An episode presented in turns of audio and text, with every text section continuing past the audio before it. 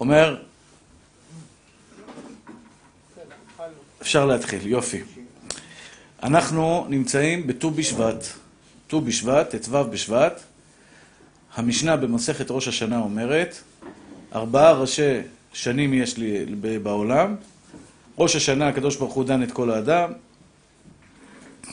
בעצרת נידונים על התבואה, ובחג בסוכות נידונים על הפירות, בפסח נידונים על המים, ובט"ו בשבט זה, זה ראש השנה לאילנות. אז יש, קודם כל, זה לא נכון לומר שזה יום ראש השנה לאילנות. אנשים חושבים שהקדוש ברוך הוא דן בראש השנה את האילנות. כלומר, איזה אילן ייתן פירות, איזה אילן לא ייתן פירות, מה יהיה התוצר שלהם, מה לא יהיה התוצר שלהם, זה לא נכון. ראש השנה לאילנות, מה זה ראש השנה לאילנות? ראש השנה לאילנות הכוונה היא לדיני אורלה ודיני אה, תרומות ומעשרות. אני אתן הסבר קצר כדי שיהיה לכם מושג מה זה, מה זה, מה זה ט"ו בשבט בכלל. יש מושג מה זה אורלה ומה זה מעשרות. אז קודם כל, מה זה, מה זה אורלה? מה זה איסור אורלה? בתורה כתוב שלוש שנים ערלים לא יאכל. שלוש שנים ערלים לא יאכל, כלומר, אדם שנוטע אילן, יש הבדל בין אילן לירק. מה ההבדל בין אילן לירק? אילן נותן פירות שנה אחר שנה, עץ, גזע, שנותן פירות שנה אחר שנה, זה נקרא אילן. ירק צריך לשתול אותו כל שנה מחדש. למשל, עגבניה. עגבניה אתה שותל אותה שנה אחת, אם נותנת לך עגבניות, שנה הבאה, מת, גמרנו. צריך לשתול עוד פעם זרע חדש, כדי שייתן לך עוד פעם עגבניות. אותו דבר הוא מלפפונים. אתה נוטע, זורע מלפפונים, נותן לך שנה, פירות שנה אחת, אחרי שנה גמרנו, מת. צריך עוד פעם לזרוע. זה נקרא ירק. מה זה נקרא עץ? אתה נוטע אותו שנה אחת, הוא נותן לך שנה אחר שנה, שנה אחר שנה, שנה אחר שנה, כמו עץ תפוחים, עץ לימונים, עץ אפרסיקים, עץ תפוזים, כל המנדרינות, כל העצים הרגילים, אתה נוטע אותם שנה אחת, הוא נותן לך שנה אחר שנה. אז זה קודם כל צריך לדעת, יש הבדל גדול בין אילן ל... ל... ל... ל... לירק. עוד נפקא מינה חשובה מאוד בין אילן לירק, למשל, יש עצים שהם חצי-חצי. למשל, החצילים. החצילים, נוטעים אותם, שלוש שנים נותנים פירות ומתים. אותו דבר פלפל ירוק. שלוש שנים נותן פירות ומת. אותו דבר פסיפלורה ופפאיה. שלוש שנים נותנים פירות והולכים לבית עולמם. השאלה היא מה זה נקרא? ירק או עץ? אם זה עץ, עץ שלוש שנים אסור לאכול אותו. אחד בא הביתה, חזרת הביתה היום, לקחת, היום אסור לי, היום אנחנו בשמיטה. אבל נגיד זה לא היה שנת שמיטה, באת הביתה, נטעת עץ של קלמנטינות, בתוך, ה, בתוך האדמה בגינה שלך, שלוש שנים אסור לאכול כלום. שלוש שנים ערלים לא יאכל. לא רק שאסור באכילה, גם אסור בהנאה. זה נקרא איסור אורלה. מה זה הנאה? הנאה למשל, אתה רוצה לתת את זה לבהמה שלך. אה. יש לך עכשיו תפוזים, אתה רוצה לתת לעיזים שיוכלו את זה, אסור לך. אתה נהנה מזה, זה נקרא איסור הנאה. אורלה אסורה בהנאה. אותו דבר, אה, אה, מי שנוטע עצים של, אה, של אתרוג. אתרוג. נוטע עצים של אתרוג. אסור לו להשתמש שלוש שנים ראשונות במה שהעץ הזה מוציא. זה הפסד כלכלי די גדול, אבל גם ככה בשנים הראשונות המדענים גילו שהפירות יש בהם הרבה רעלים. וזה בורא עולם משתבח שמולד ידע בחוכמתו המרובה והגדולה, כבר לפני שלושת אלפים ושלוש מאות שנה, ששלוש שנים שאתה נוטע עץ, הפירות שלו רעילים, לא בריאים לאכילה.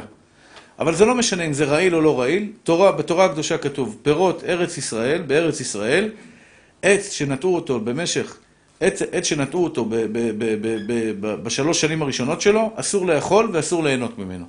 עד כאן זה ברור? אם מעבירים אותו? גם כן. אם מעבירים אותו לא לפי הכללים, צריך לזרוע עוד פעם שלוש שנים. עץ זית בן חמישים שנה לפעמים מעבירים אותו ממקום למקום. שהוא מביא את הפרי? שלוש שנים לא. שלוש שנים מהרגע שנטעת אותו. אחרי שלוש שנים מותר לך להשתמש בו. זה נקרא אורלה, זה איסור אורלה. דרך אגב, אתם צריכים לדעת, זה מאוד חשוב, שאיסור אורלה שייך גם בחול, כן. אבל בחול זה יותר קל. כלומר, בחול, רק אם אתה יודע ב-מאה אחוז שזה אורלה, אסור לך, אסור לך לאכול. אבל אם זה ספק, למשל, אתה נכנס עכשיו לחנות של סינים, אתה נכנס לצ'יינאטאון, או סתם חנות עכשיו בחוץ לארץ, בארצות הברית, באירופה, ברוסיה, לא, באוקראינה, לא משנה. חנות פירות וירקות.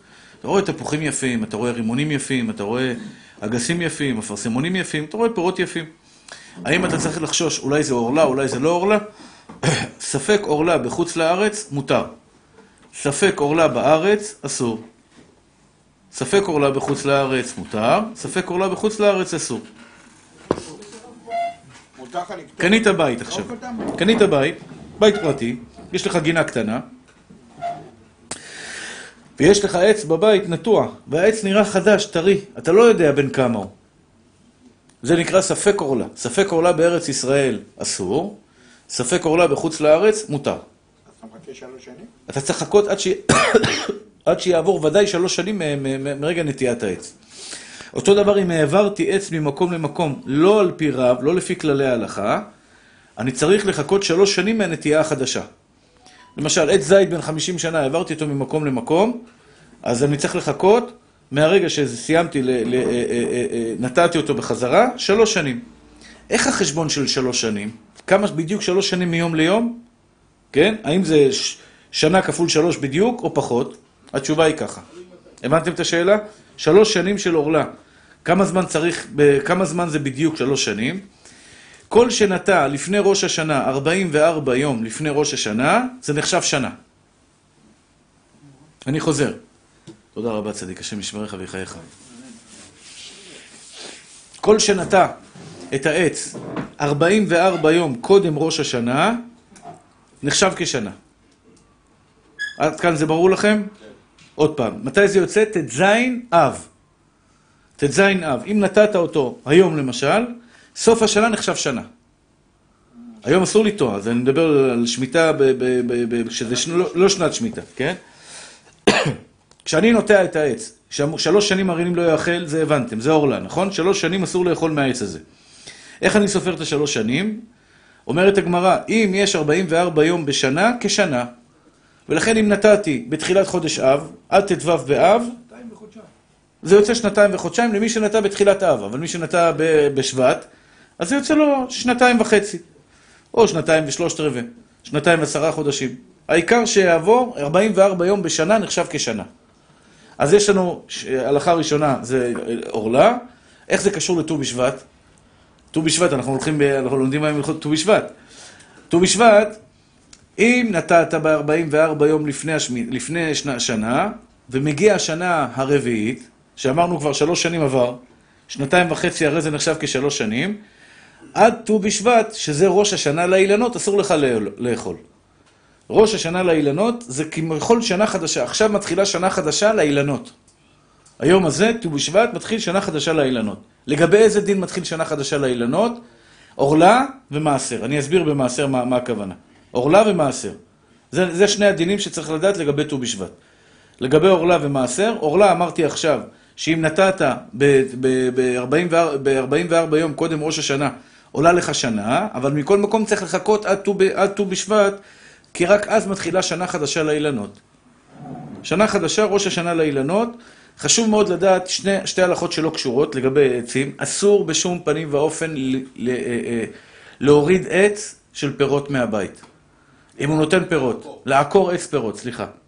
לעקור עץ פירות מהבית, אסור בשום פנים ואופן, יש בזה סכנה גדולה למי שקורט את העץ, למי שעוקר את העץ. עוד פעם. זה קודם כל כלל ראשון. זה, זה איסור מהתורה. לא תעקור את... לא, לא תעקור את... כי... כי האדם עץ השדה. ככה כתוב בתורה הקדושה. כי האדם עץ השדה. כמו שאסור להרוג בן אדם, אסור לה, לעקור עץ שנותן פירות. יש תשובת הראש, רבנו אשר, שחי לפני שבע מאות שנה, הוא נפטר בשנת פחת. תשובת הראש לרבנו אשר אומר, שבן אדם ש... שיש לו עכשיו צורך בבנייה. למשל, יש לך עץ רימונים, בגינה מאחורה, עץ רימונים. העץ הזה נותן פירות, אבל מצד שני אין לילדים איפה לישון. אתה רוצה עוד חדרים לישון. עכשיו, העץ, כמה שווה העץ הזה? כמה פירות הוא נותן? אה, לא הרבה. נגיד נותן אלפיים שקל בשנה, שלוש אלף שקל בשנה. מי יקנה כבר את הרימונים שלך? אבל אפילו אם יקנו את הרימונים שלך, כן? כמה העץ הזה נותן? שלושת אלפים שקל בשנה, ארבעת אלפים שקל בשנה. עוד שני חדרים, כמה כסף שווים? עוד שני חדרים אצלך בבית, כמה שווה? עוד חצי מיליון. אה? עוד שני חדרים, זה שלושת אלפים שקל בחודש, ארבעת אלפים שקל בחודש. זה בערך הדירה מעלה את הדירה בארבע, בעוד שני מיליון, בעוד, בעוד מיליון. אומר הראש, כשהערך של הבנייה יותר יקר לך ויותר שווה לך מהערך של העץ, מותר לעקור את העץ. אבל בכל מקרה לא עושים את זה על ידי יהודי. בכל מקרה לא עושים את זה על ידי יהודי. עושים את זה רק על ידי גוי. אם זה עץ רק קרה? עץ רק אין בעיה, תוריד אותו אין בעיה. אז זה לא סרק ממי. הוא לא נקרא סרק. עץ סברס לא נקרא עץ סרק. יש אנשים שמתפרנסים מסברסים, מוכרים סברסים. אנחנו בתור ילדים היינו מוכרים סברסים. היינו עומדים בצומת, מלאים בקוצים, מוכרים סברסים לכל זה, כדי שיהיה לנו עוד כמה שקלים. אה? יפה, שאלה יפה. עץ חולה שלא נותן פירות, האם מותר לעקור אותו? התשובה היא כן. הגמרא אומרת שעץ שלא נותן קו פירות, קו, אני לא זוכר בדיוק את המספר. עץ אבוקדו, שהם רוצים פעם בשנה אולי אחד או שתיים. זהו? הוא אומר על עץ אבוקדו שמוציא פעם בשנה, מוציא פרי אחד, שתיים, מותר לעקור אותו. אבל תמיד תמיד שאומרים מותר לעקור אותו על ידי גוי. היום, למשל יביע עומר, קנינו שטח עם בית אדמה. היה שם כמה עצים, אתם זוכרים? היה שם כמה עצים. יש שם עצים כאלה, היו שם עצי...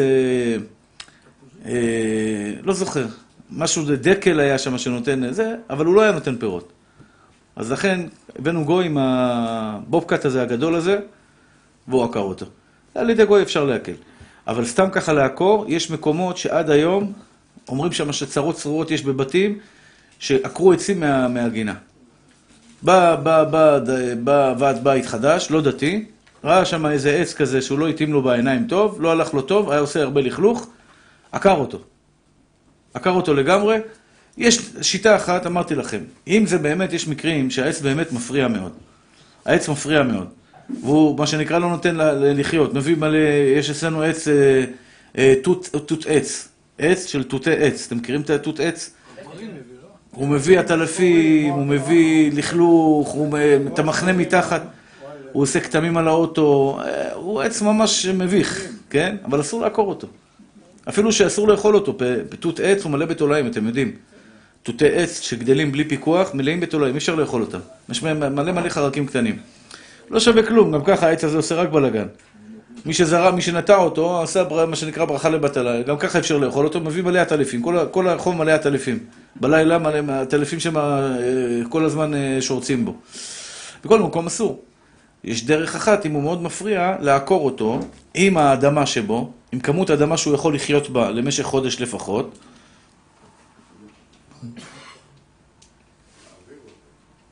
ולהעביר אותו בתנאים מסוימים, בתנאים מסוימים, למקום אחר ולטוע אותו במקום אחר. אז לא הרגתי את העץ. דקל שלא מביא את התמרים? לא מתרים, מותר להוציא אותו. אמרתי לכם, כל עץ פירות שלא מוציא עץ פירות, מותר לו לעקור אותו. אין בזה שום בעיה. אז לכן לגבי האבוקדו שאמרת שהוא לא מביא, הוא מביא אבוקדו אחד בשנה, בכל, הפר, בכל העץ מביא אבוקדו אחד בשנה, וסתם הוא עושה לכלוך בכל, ה, בכל המקום, אז מותר יהיה לעקור אותו, אבל תמיד תמיד שאני אומר מותר לעקור אותו, זה דווקא על ידי, על ידי גוי, ולא על ידי יהודי. אז זה דבר שצריך לדעת, רבותי היקרים, נקודה מאוד חשובה, כי האדם עץ השדה. ויש הרבה מקומות ששמעתי, ככה אומרים, ב, ב, שבתים שעשו כאלה דברים, ודברים לא טובים קרו שם בגלל שעקרו עצים.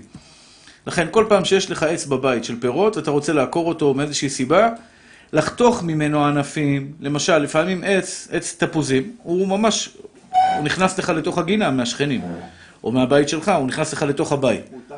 מותר לחתוך את, ה, את, ה, את הענפים, אין בעיה. אפילו שאתה חותך חלק מהפירות, מה, אתה חותך חלק מהיכולת של העץ להביא פירות, כן? אבל זה מותר, זה בסדר, כי זה מפריע לך. כל דבר שמפריע זה מותר. אבל... גם סיבה, כן, נכון. לכן זה, זה יהיה מותר. אבל לעקור אותו לגמרי, לעקור אותו לגמרי, אסור לעשות את זה, כי האדם מצא שדה. כמובן, אבל אם אתה, גם, גם כשעדיין יש פירות, מותר יהיה לחתוך ולגזם את העצים. טוב, זה לגבי, זה לגבי, זה לא הנושא שלנו כל כך, נכנסתי לזה ככה בטעות, לגבי להוריד אילנות. בכל מקרה, תמיד, תמיד, תמיד, אם אתה עובד בשיפוצים, אם אתה עובד בדברים כאלה, לא להתנדב להוריד אילן. אל תהיה זה שהולך להוריד את האילנות, תמיד תביא גוי, הגוי גם ככה, הוא לא יודע מההלכות, הוא לא מצווה על התורה, אין לו, אין לו את הציווי האלוקי של התורה הקדושה, הוא יוריד את האילן, הוא יוריד את העץ ושלום על ישראל. גם על ידי גוי צריך שיהיה היתר, לא סתם, לבוא להוריד, להוריד אילן. בסדר, כי האדם, עץ השדה, זה קשור לט"ו בשבט. עוד דבר חשוב מאוד לדעת, ההבדל בין פירות ל, ל, לירק. ההבדל בין פרי, בין עץ לירק. אתם מבינים את ההבדל בין פרי ל... בין עץ ל... פרי, בין פירות אילן ל... לירקות. מה ההבדל בין פירות אילן לירקות? מה ההבדל בין פירות אילן לירקות? עכשיו אמרתי לכם, אם זה ירק, אין לו אורלה. עגבניות, אין אורלה בעגבניות. פעם הייתי בטבריה, הגענו לשם לבית מלון, להרצאה, לא זוכר מה היה שם, הייתי עם הנהג. אז מישהו מכר שם תותים. אז הוא שאל אותי, יראה, אפשר לקנות תותים? אז אמרתי לו, אני לא יודע, מעשר, הוא לא מעשר, תרומות ומעשרות, לא עושה תרומות ומעשרות. אמר לי, הרב, איך נדע? אמרתי לו, תשאל אותו אם יש חשש אורלה בתותים. אם הוא יגיד לך, מה פתאום, אין חשש אורלה, נקים בחשש אורלה, אז הוא שקרן, הוא לא מבין מהחיים שלו כלום, אל תסמוך עליו בכלום. אבל אם הוא יגיד לך, אין אורלה בתותים, אז סימן שהוא מבין עניין, אז אולי אפשר יהיה לסמוך עליו. אז הוא בא אליו ואומר לו, תגיד לי, כבודו, יש, יש, יש פה, יש חשש אורלה בתותים? הוא אומר לי, מה פתאום? אני אומר לך, נקים בחשש אורלה. האש אצלי משגיח, הוא בודק אם יש בזה אורלה, אין בזה אורלה. בקיצור, שעה נתן לו הרצאה, הבנו חרטטן אחד גדול. אין אורלה בתותים, איזה תותים יש אורלה? מתי יש אורלה? בעץ, אילן, שגודל, קבוע, נותן פירות, יש בו, שייך בו, איסור של אורלה. אבל בירקות שגדלים רק שנה אחת, איך יהיה איסור אורלה? הרי שנה אחת הוא גודל, זה כל החיים שלו. אם שלוש שנים אתה אוסר אותו, אז, אז אין אפשרות לאכול מלפפונים. כי שנה ראשונה אתה יודע שהערלים לא יאכל, שנה שנייה הוא כבר מת. אז מי, מי, מי ייתן לי פירות? אז בירקות אין לי איסור אורלה, בפירות יש איסור אורלה. עכשיו יש דברים שהם חצי חצי. יש פירות שהם חצי חצי. למשל בננה. בננה. האם הבננה היא, יש בה איסור אורלה? אין בו איסור אורלה. התשובה היא, אין בה איסור אורלה. אותו דבר, פלפל. אותו דבר, יש כאלה מחמירים לא לאכול חצילים. אם יבוא לך מישהו הביתה ולא יאכל חצילים, סלט חצילים, אל תתפלא. יכול להיות שהוא מחמיר שלא לאכול חצילים. ככה הרדב"ז כתב בתשובה. הרדב"ז כתב בתשובה שלפני שהוא היה, הוא הגיע לארץ ישראל, במצרים, הוא היה במצרים, רבי דוד בן זמרה. הוא חי בזמנו של מרן, לפני ארבע מאות שנה. הוא כותב בספר שלו, בתשובות הרדב"ז, שכשהוא היה במצרים, הוא לא היה אוכל חצילים. למה לא היה אוכל חצילים? חצילים גודל, אם אתם יודעים, כמו עץ. הוא גדול, הוא, הוא, הוא, הוא מגיע גבוה. מטר וחצי. כן, זה, זה לא משהו נמוך, זה משהו די גבוה. עכשיו, החצילים האלה, אתה נוטע אותם, הוא נוטע לך שלוש, פני, שלוש שנים פירות. שלוש שנים הוא נוטע לך חצילים והוא מת. העץ מת. אותו דבר פפאיה. שלוש, ארבע שנים נותן פירות ומת. פסיפלורה אותו דבר. שלוש, ארבע שנים נותן פירות ומת. פלפל חריף, גם כן. שלוש שנים, ארבע שנים נותן פירות ומת. אז פה יש מחלוקת בפוסקים. אם תאמר שזה נקרא עץ, אז יש לו שלוש שנים ערלים לא יאכל, ממילא אסור לאכול פפאיה, בכלל. כי רק שלוש שנים הוא נותן פירות, אחרי זה הוא לא נותן פירות. אז ממילא כל השנים שהוא נותן פירות הוא אורלה, אחרי זה הוא כבר מת, אז אי אפשר לאכול פפאיה, או פסיפלורה, או חצילים, או פלפל, פלפל חריף. הבנתם את הנקודה? מה, מה, מה מחלוקת פה? אז יש בזה מחלוקת גדולה בפוסקים. האם פסיפלורה, יש בה איסור אורלה או אין בה איסור אורלה? אנשים מגדלים, הבנתי, פסיפלורה בבית שלהם. אנשים יש להם כזה, זה גדר חיה כזו, פסיפלורה. מגדלים אה, עץ פסיפלורה אצלהם בבית. אותו דבר, חצילים. אדם ש... שמגדל מטע של חצילים, והוא רוצה מה שנקרא לאכול מהחצילים. האם יכול לאכול חצילים או לא לאכול חצילים? אז, הרב, אז הרדב"ז, שאמרתי לכם בתשובה, הוא הגיע לארץ ישראל, הוא הגיע לארץ ישראל,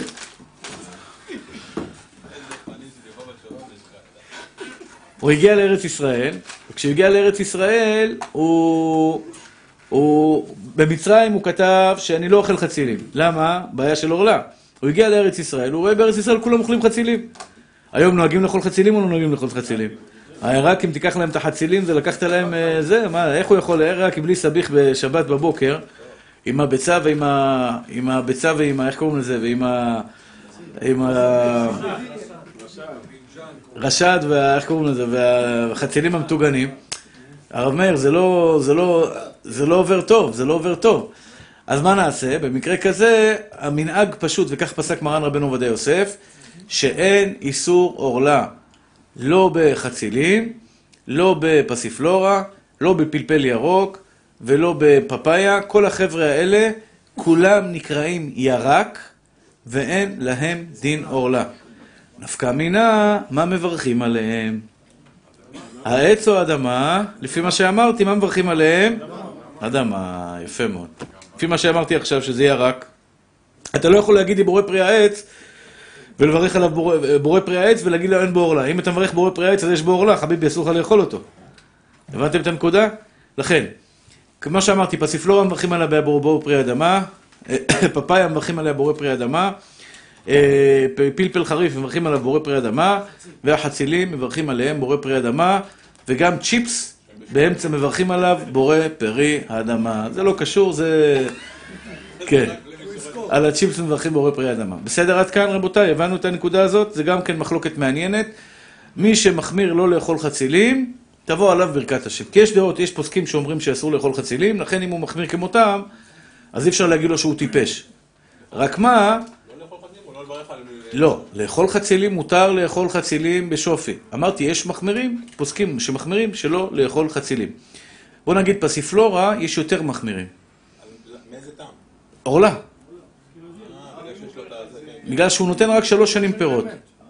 הבנת? כל פסיפלורה שבשוק, היא נותנת רק שלוש שנים פירות. אז אם היא נותנת שלוש שנים פירות... מה? על פסיפלורה, אני איתך מדבר כשהכל. למה? לא, לא, לא. זה בורא פרי העץ, ממי. זה בורא פרי העץ. בספלורה זה בורא פרי העץ. בורא פרי אדמה, סליחה, מחילה. בספלורה בורא פרי אדמה. בדיעבד יצא, כן. אם ברך בורא פרי העץ, אם ברך על בננה בדיעבד בורא פרי העץ, יצא או לא יצא? בדיעבד יצא. בדיעבד יצא. בסדר צדיקים שלי? יופי. עכשיו, זה לגבי הדין של אורלה. לגבי בספלורה וכל הדברים האלה. אז גם על חצילים ברך בורא פרי העץ יצא? בדיעבד, אם ברך על חצילים בורא פרי העץ, גם כן יצא, כן. בדיעבד, לא לכתחילה, בדיעבד. אננס... אדמה, כן, אננס זה אדמה, רק אני לא יודע אם הוא נותן פירות שלוש שנים. מישהו יודע, מבין באננס? אני לא מבין בזה. איך? אננס אחד? כן, אננס אחד בכל העץ. ואחרי ארבע שנים יוצא לך אחד. רק אחד. מה אתה אומר? מה זה רק אחד, וזהו? זהו. אומרים להוריד אותם ראש, לשים באדמה. מה אתה אומר? מה אתה אומר? לא יודע, אני לא מבין בזה, אני לא רוצה לענות לכם הדבר שאני לא מבין. טוב, נמשיך הלאה רבותיי. עכשיו תרומות ומעשרות. תרומות ומעשרות. מה? ט"ו בשבט, אנחנו לומדים עכשיו הלכות ט"ו בשבט. וכמה דברים שיש לנו לדעת בהלכות ט"ו בשבט. תרומות ומעשרות. קודם כל חשוב מאוד שתדעו רבותיי היקרים. אדם שיש לו בגינה פירות עץ, פרי או ירקות, חייב לעשות תרומות ומעשרות. מה זה תרומות ומעשרות? אני אסביר בקצרה ממש מה זה תרומות ומעשרות. אתם מבינים את מה שאני אומר רבותיי? מה זה תרומות ומעשרות? אני מקווה שאתם יודעים על מה אני מדבר. אולי יש פה כמה בעלי תשובה שלא כל כך יודעים.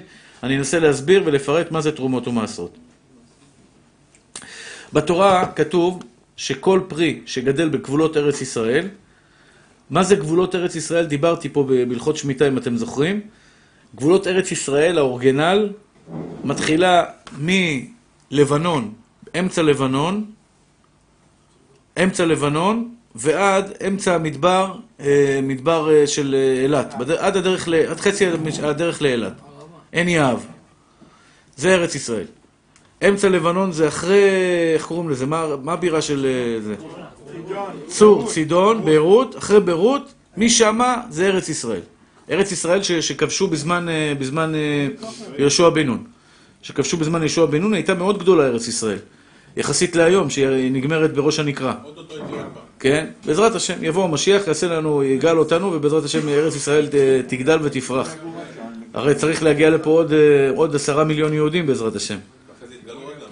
עשרה מיליון יהודים, ועוד עשרה שבטים, נכון? זה...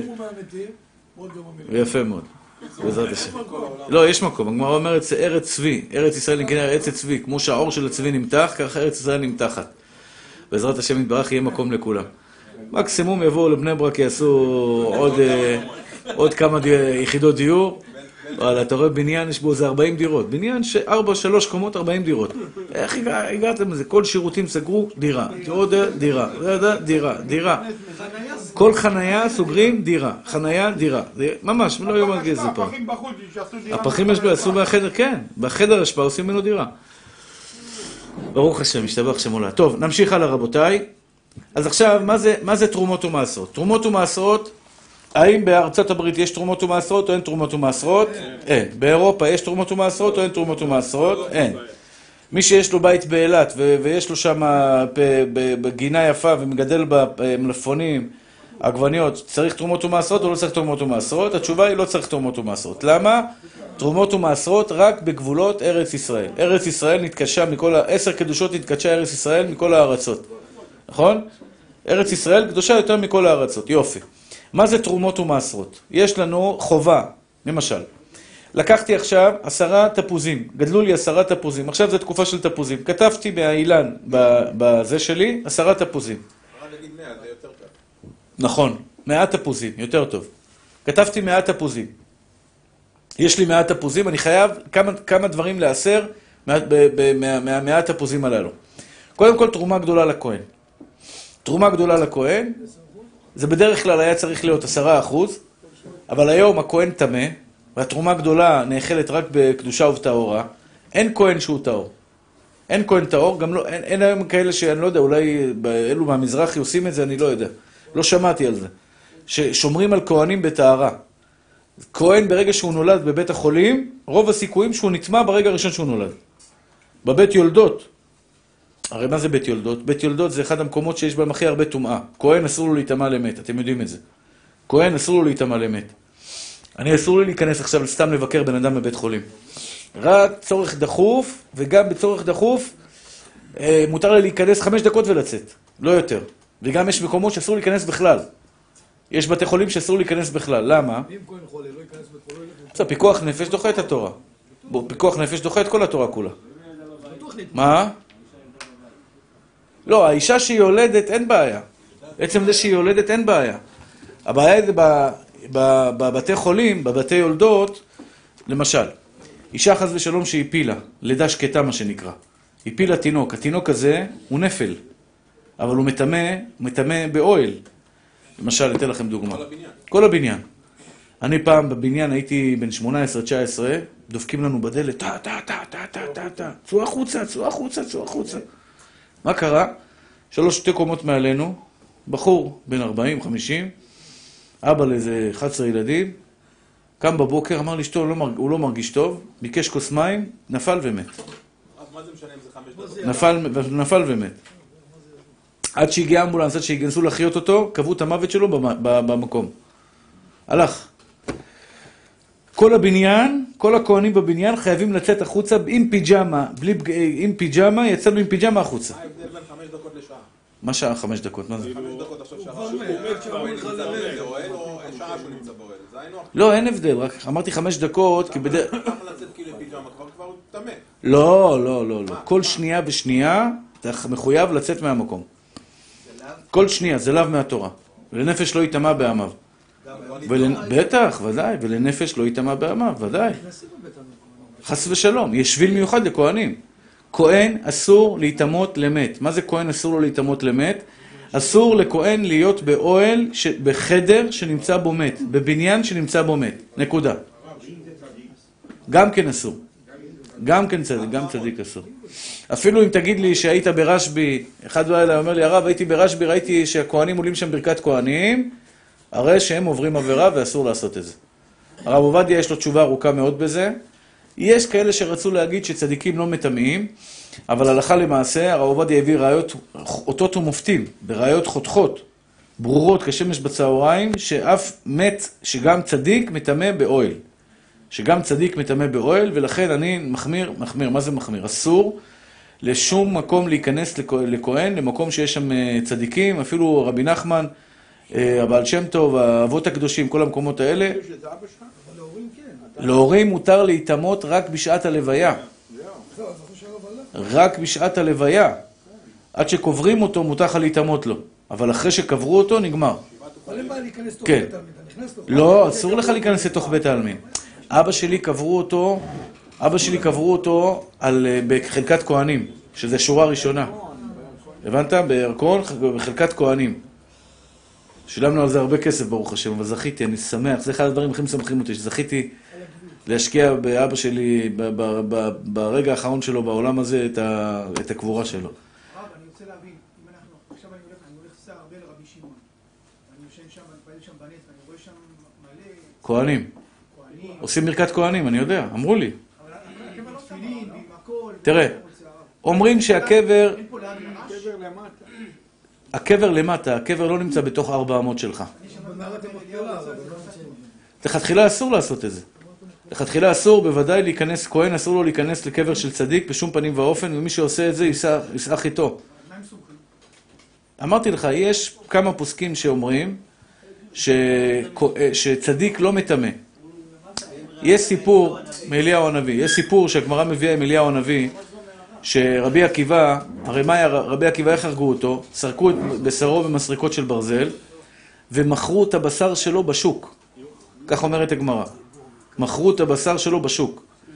אז, ואמרו, מי שיקבור את רבי עקיבא, מי שיקבור את רבי עקיבא חייב מיתה. הם היו רשעים ארורים הרומאים האלה. אז מי יכול לקבור אותו? מי, מי עסק בקבורתו? אליהו הנביא. אליהו הנביא אסף את הבשר שלו, את השאריות שלו, שלו, את העצמות וכו', ולקח אותם לקבורה. שפגש אותו אחד מהמוראים, שאל אותו, ולאו מור כהנה הוא? והרי כבודו כהן, אליהו הנביא, מי זה אליהו הנביא? הוא פנחס. הוא פנחס בן אלעזר, בן אהרון הכהן, השיב את חמתי מעל בני ישראל, כן? אז אליהו זה פנחס. אז ממילא יוצא שאליהו הנביא הוא כהן. אז אמר לו, איך אתה נוגע באמת? איך אתה נוגע באמת? הרי, הרי אתה כהן. אמר לו, צדיקים במיתתם קוראים חיים. אבל זה לא, אז מזר יש כאלה שרוצים לומר וללמוד ש, ש, שמותר להיכנס כביכול לקברות צדיקים. למה? צדיקים במיתתם קוראים חיים. אבל, אבל זה לא נכון. זה לא נכון. למה זה לא נכון? כי האמת היא שהוא היה מת מצווה. אפילו כהן גדול בדרך ביום הכיפורים נצמא למת מצווה. מה זה מת מצווה? אין אף אחד שיקבור אותו. למשל, אדם הולך עכשיו, כהן, הולך עכשיו באמצע היער, והוא מוצא גופה חס ושלום, תלויה שמה, או הרוגה, נפטר, לא משנה. של יהודי כמובן, בארץ ישראל. אז מותר לו להתאמות או אסור לו להתאמות? עכשיו, אם יש לו טלפון, שלא יתאמה. היום, הלכה למעשה, אם יש לו טלפון, שלא יתאמה. מרים טלפון, אחד אפס אפס, נכון? קשרים אחד אפס אפס, משטרה, שלום, אני ביער כך וכך, מצאתי פה בגופה, נותן להם איכון טלפוני, איפה הוא נמצא בדיוק, המשטרה מגיעה, רוצה ומטפלים בגופה. רגע, שנייה, שנייה. לא, אבל אתה חייב לטפל בו, אתה לא יכול ללכת משם, זה עבירה חמורה מאוד ללכת משם. אם יש עכשיו מת, אתה אדם חס ושלום, שלא ניפגש בזה לעולם, אבל אם אדם עכשיו נמצא באיזשהו מקום, באיזה ודי, בים, פתאום הוא על הים רואה גופה יוצאת, זה נקרא מת מצווה, מי יטפל בו? אתה חייב, אחריות של מי שראה אותו, אסור לך לעזוב את המקום עד שאתה לא מטפל במת מצווה. חייב לטפל בו, אפילו שתגיד מה, עוד רבע שעה יעבור פה מישהו אחר, שום דבר, ראית אתה, חובתך. מת מצווה קונה את מקומו, יש לו הרבה הלכות שקשורות למת מצווה. בסדר? אז במקרה הזה, בדין הזה אנחנו אומרים שמת מצווה קונה את מקומו, וכהן מותר לו להתאמות למת מצווה. אם האדם הולך באמצע המדבר, אין לו קליטה, אין לו כלום. אין לו קליטה. והוא רואה עכשיו הרוג, הרוג שמת, בן אדם שנפטר, מותר מצווה לו להתאמות לו, למת מצווה, מותר לו להתאמות לו כדי להביא אותו, להביא אותו לקבר ישראל. אותו דבר חייל, יפה, הנה יפה מקרה, אדם עכשיו בעזה, במבצע בעזה, ובמונות הרבים, במונות הרבים, חייל נהרג לידו, אם הוא כהן, אם הוא לא הולך להציל אותו עכשיו, הוא חס ושלום ייפול בשבי ויבזו את הגופה שלו, ואוי ואבוי מה שיעשו לו. מותר לו לקחת את הגופה. הבנתם? זו התשובה למה אליהו הנביא טיפל בגופתו של רבי עקיבא. למה הוא טיפל בגופתו של רבי עקיבא? כיוון שהוא היה חייב אה, משום מת מצווה. לא משום שצדיקים במיתתם קרויים חיים, זה לא הסיבה הנכונה. באמת אסור להתאמות למתים. אדרבה, הרב עובדיה ויזר היה מפורשת, שאחד מהאמוראים היה עושה ציונים לכהנים, לקברי האבות. במערת המכפלה ציין איפה קברי האבות שם בחברון. כן? העברות צדיקים או לא צדיקים האבות? בטח צדיקים, אין לך צדיקים יותר גדולים מהם. ואף על פי כן הוא ציין את, את, את, את איפה שהם גבורים, כדי שכהנים לא יתאמו עליהם. שכהנים לא יתאמו שם. אז מה אתה רואה מכאן? שאפילו צדיקים מטמאים במיתתם בכהנים. לכן, הלכה ברורה, פסוקה, ללא צל של ספק, אסור לכהנים בשום פנים ואופן להתאמות למתים בזה. ולא רק זה, יש מקומות בארץ שאסור לכהן ללכת. יש כבישים בארץ, הבנתי שהם בעייתיים לנסוע שם. היה כביש בקיבוץ גלויות, שאני בתור כהן היה אסור ללכת שם. בקיבוץ גלויות היה שם בית עלמין גדול, מי שמכיר שם רחוב קיבוץ גלויות בין רחוב שדרות הר ציון לקריית שלום שם. קרוב לבית סוהר, כן, קרוב לבית סוהר. היה מקום שם שהיה שלט גדול, אסור לכהנים. גם בחיפה ראיתי שלט שכהנים כתוב שם, בכביש הזה אסור לכהנים לעבור. אני לא יודע, הר הזיתים לא הייתי אף פעם כי אני כהן, אבל אני לא לא לא לא יכול להיכנס להר הזיתים. אבל יש שם במקום, יש עוד כמה מקומות. אז לכן, מה רציתי להגיד לכם? איך הגעתי לזה? השתבח שם, אולי נסתעפנו מסיפור לסיפור. על הכהן, על הנעשות. כן. מה יעשה כהן שבמסגרת העבודה שלו נחשף לגופות, במסגרת העבודה שלו? רגע, שנייה. ברוך אתה אדוני, אלוהינו מלך העולם, שהכל נהיה בדברו. תן לי דוגמה איזה עבודה. וואו, שירת במשטרה במחלקת רצח. ואתה כהן? וואו, וואו, וואו, איזו שאלה מעניינת. התייעצתי עם הרב של מחוז מרכז. כן? לא, במסגרת העבודה, בסדר, תשתדל כמה שזה ניתן, לא, אבל אתה נמצא בכל רפואה משפטית, בבית-חולים, במעבדות וגם בזירה עצמה. וואו. השתבח שמו, אני כבר לא שם, השאלה מה... לדעתי זה אסור. הוא שואל שאלה מעניינת. נכון, נכון. הוא שואל שאלה מעניינת. שוטר שעובד במחלקת רצח. וואו. לא, אין לך סיוטים מזה? אין לך סיוטים מהעבודה הזאת? ברוך השם לא, אשריך. נראה לי העבודה מה זה מסויטת. כן, אבל לראות מעשה רצח זה לא פשוט. זה אנשים שבאים כאילו אחרי כל מיני... כן, אבל לבוא לזירת רצח, לראות אישה צעירה שהרגו אותה, או כל מיני... זה ילד, ילדה, זה... צריך נפש מאוד מאוד חזקה בשביל זה. אה, כן. בסדר, אני אומר, צריך נפש מאוד מאוד, אדם שחס ושלום מתאבד, כל מיני דברים כאלה, לראות את זה, זה... צריך נשמה מאוד, נפש מאוד מאוד חזקה. אז הוא שואל, הצדיק שלנו שואל, האם כהן יכול לעבוד במחלקת רצח? התשובה היא חד משמעית לא. חד משמעית לא. מה היום צריך לעשות? תשובה. בקש סליחה, לקבל על עצמך, מכאן ולבא, שלא לעשות את זה יותר. כלומר, להיזהר בטומאת מת. כן, זו נקודה מאוד חשובה. למשל, התקשרה אליי פעם שוטרת, היא אמרה לי שהיא מחלקת דוחות בעבודה שלה בשבת, בטיילת בתל אביב. היא התקשרה לאחד הרבנים של המשטרה, המחילה מכבודם, אני לא יודע איזה רבנים, אני לא מדבר על כולם, אבל היא התקשרה לאחד הרבנים במשטרה, אמר לה, מותר לך. למה מותר לך? תקשיבו איזה פלפול הוא עשה. הוא אמר לה, מותר לך לעבוד במשטרה ולחלק דוחות בטיילת, למה? כי אם לא תחלקי דוחות בטיילת, אז יחנו אנשים באדום לבן. ואנשים יבואו באדום לבן ויתחילו לריב, למה הוא סגר את הכביש, למה הוא לא סגר את הכביש, ואז מלאים יתחילו לריב אחד עם השני, ויכול להיות שאחד יוציא סכין ויהרוג אותו, אז יש פה ספק בכוח נפש, משום ספק בכוח נפש, מותר לה לרשום דוח בשבת על הטיילת בתל אביב. זה, זה, ככה היא אמרה לי.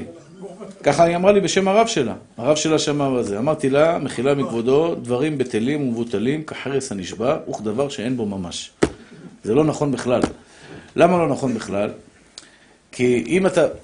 יש צד לומר, יש שאלה ששאלו את הרב עובדיה, האם מותר לתקן רמזורים בשבת? אדם עובד בתיקון רמזורים. מה, את לא יודע איזה חברה זאת? תיקון רמזורים. אה? לא משנה, כן. בא, צריך לתקן רמזורים. מתקשרים אליו בשבת, אומרים לו דחוף, דחוף, דחוף, כביש ראשי, רמזור מתקולקל, ואתה חייב לבוא לתקן את הרמזור עכשיו, בשבת. עכשיו. פיקוח נפש, אבל זה מחללי שבת כולם. או, זו התשובה שהרב עובדיה התיר. הרב עובדיה התיר לתקן את הרמזור בשבת במקום שיש פיקוח נפש. למה? כי יש כאלה שנוסעים בכביש בהיתר בשבת. אמבולנסים, חיילים, משטרה במקרים מסוימים שהם נוסעים בהיתר, מכבי אש, לידות וכדומה. לכן מותר לתקן, וגם הוא אומר ככה, הוא אומר אפילו אלו שמחללים שבת, הילדים שלהם שנוסעים באוטו מסכנים, מה הם אשמים? יש לו תינוק בן שנה באוטו. הוא גם בסכנה. אם אין רמזור הוא בסכנה, אז בשבילו מותר לתקן את הרמזור. הבנתם את החשבון שלו? הוא מתיר לעשות את זה. רגע, שנייה, שנייה, שנייה. אני לא רוצה להיכנס לכל הזה, אתם לוקחים אותי לסעיפים, התחלתי מלכות תרומות ומעשרות, תראה איפה הגעתי, שוטרים, גנבים, רציחות. טוב, אני רוצה לחזור לכהן. כהן, זה צריכים לדעת, אסור לו להתאמות למת בשום פנים ואופן. אסור לו ללכת לבית חולים ולשהות שם הרבה זמן. אני לצערי הרב זוכר, איך שהייתי אצל אמא שלי בטיפול נמרץ נשימתי, הייתה שבועיים בבית חולים, הייתי משתדל לצאת ולהיכנס כל פעם מחדש, כי ככל שאתה שואה, ככל שהכהן שואה יותר בבית החולים, הסיכוי שלו להתאמות גבוה יותר. ולצערי הרב אני עומד מדבר עם אחותי שם ב- ב- ליד החדר, ליד הטיפול נמרץ, ואני רואה עגלה עם מישהו עטוף. אני לא קולט בשנייה הראשונה שזה מת, הוא יצא מהחדר טיפול נמרץ, אני מסתכל עליו, אחרי שנייה קלטתי, מת, באמצע השיחה עם אחותי, ברחתי משם כל עוד נפשי ויצאתי החוצה. היא לא צריכה לרוץ? היא לא, היא כהנת לא צריכה לרוץ. רק כהן צריך לצוד. אמור להם ולא לבניהם, לבני הארון ולא לבנות הארון. אין להם, אין להם תומת כהנים, אין להם דיני תומת כהנים. התומה של פנים אותו משם? כן, כל עוד, הוא היה עם העגלה לידי. מת עם העגלה לידי, ממש לידי, יהודי. עד מתי אבל? עד מתי שמוציאים אותו החוצה. ואין בעיה, גמרנו, מת מת, הלך. כל עוד המת נמצא שם, אסור להיות שם. אחרי שהמת יצא, מותר להיות שם. אז זהו, אז תלוי איפה חדר קירור בבית חולים. בדרך כלל, בדרך כלל, עושים את זה בבניין אחר. כדי שלא כל הבניין יהיה תמן. עכשיו, יש חתומת מת, מת אחד, כל הבניין אסור לכהן להיכנס. אז מה עושים? רוב הבתי חולים בארץ, כשלא יהיה להם בעיה עם כהנים, עושים את חדרי מתים, עושים אותם, מחוץ לבניין. כלומר, עושים, כמו אצל רבי נחמן עם ברסלב, היית בציון של רבי נחמן? יש שם שביל כזה, פס, פס, פס, פס פתוח. פס פתוח. הציון פה, הכהנים מגיעים עד לציון, עד לקרוב לציון. הציון פה, ואנחנו עומדים פה. יש פה פס, שלא עובר... הטומאה. כן. יש פס שאין תקרה, לכן קר שם מאוד בחורש בחדר הזה. גם יש שם מסביב לכל הרחוב, יש שם סימנים... נכון, נכון, נכון, מסביב, נכון, נכון. יש שם מסביב, הכל שם זה בית אלמין אחד גדול. לכן רבי נחמן רצה להיקבר שם, פושקינה. זה קבר אחים, לכן רבי נחמן רצה... הוא לא גדל באומן הרי, אין לו קשר לאומן, הוא גדל בברסלב. רק בגלל שיש שם קבר צדיקים, קברי צדיקים, אנשים שנהרגו על קידוש השם באוקראינה, באומן, אז הוא ביקש להיקבר שם על עד הצדיקים האלה. טוב, אין לנו היום כהן טהור. ברגע שהוא נולד, ברגע שהוא נולד בחדר, בחדר יולדות, כן, ברגע שכהן נולד בחדר יולדות, הוא כבר נכנס לספק, הוא כבר נכנס לספק טומאה. למה ספק טומאה? ברגע שאישה יולדת בהפלה חס ושלום, עושה הפלה, יולדת, הרבה פעמים זה גרדה, או שיש ממש עובר. צערנו הרב עושים הפלות היום, השם מרחם ויציל. זה רצח. רוצחים ילדים. ילד בן שלושה חודשים, ארבעה חודשים, חי, נושם, עושה ככה. אתה עושה באולטרסאונד, באולטרסאונד אתה פשוט רואה בן אדם חי, תינוק חי. שלושה חודשים, ארבעים חודשים, ארבעה חודשים, מכניסים זריקה, חונקים אותו. הורגים אותו בדם קר, ממש ככה, הורגים אותו בדם קר. עושים זריקה, מסכן, הוא נחנק במוות בייסורים. זה, זה עוול שאין כדוגמתו הדבר הזה, לצערנו הרב. צריך מאוד מאוד מאוד מאוד לשכנע אנשים כמה שאפשר, שלא לעשות הפלה, כי זה רצח ממש, רצח של עובר. שופך דם האדם באדם, דמו יישפך, כך כתוב בתורה. שופך דם האדם באדם, דמו יישפך. זה, זה על הפלה. זה איסור חמור מאוד, לצערי הרב. אני פוגש אנשים נשואים, אישה נשואה רוצה לעשות הפלה. למה? אין לנו כסף, קשה לי. לא חרם על הילד, לא חרם על הילד, לרצוח ילד כזה קטן, מסכן עוד לא בא לעולם. לפעמים עושים את זה ב... ב, ב, ב... יש מקרים באמת שנאנסה, כל מיני דברים כאלה, ש... שישאלו רב. רצח, רצח? בטח, ודאי. תראה מה ההבדל, תחשוב, מה ההבדל. אם, אם, אם הוא יצא מהבטן חי והרגו אותו, זה רצח מאסר עולם, נכון? יצא עכשיו מהבטן, יצא את הפרוזדור של הבטן, חי. לפני שהוא עבר את המעבר של הבטן, הרגת אותו, זה נקרא הפלה, רופא מקבל אישור, מקבל מחיאות כפיים, ממשיך הלאה, גם מקבל משכורת מהמדינה. מה ההבדל? זה רצח. ילד חי, ילד חי, ילד, ילד, בבא, ריבונו שלו, אני כל כך אוהב ילדים, אני כל כך מחכה לילדים. ילד חי. ילד עושה תנועות, אתה יודע, אתה עושה לו ככה, אתה מכניס אתה לוחץ על הבטן, הוא זז, הוא מגיב, ממש ילד חי, להרוג אותו. איי, איי, איי, איי. יש מקרים שמתירים, וזה צריך להתייעץ עם רב. יש מקרים שהילד, למשל, גם זה לא תמיד נכון. אמרתי לכם, הילדה שלי, שתהיה בריאה, תמר חיה קוראים לה.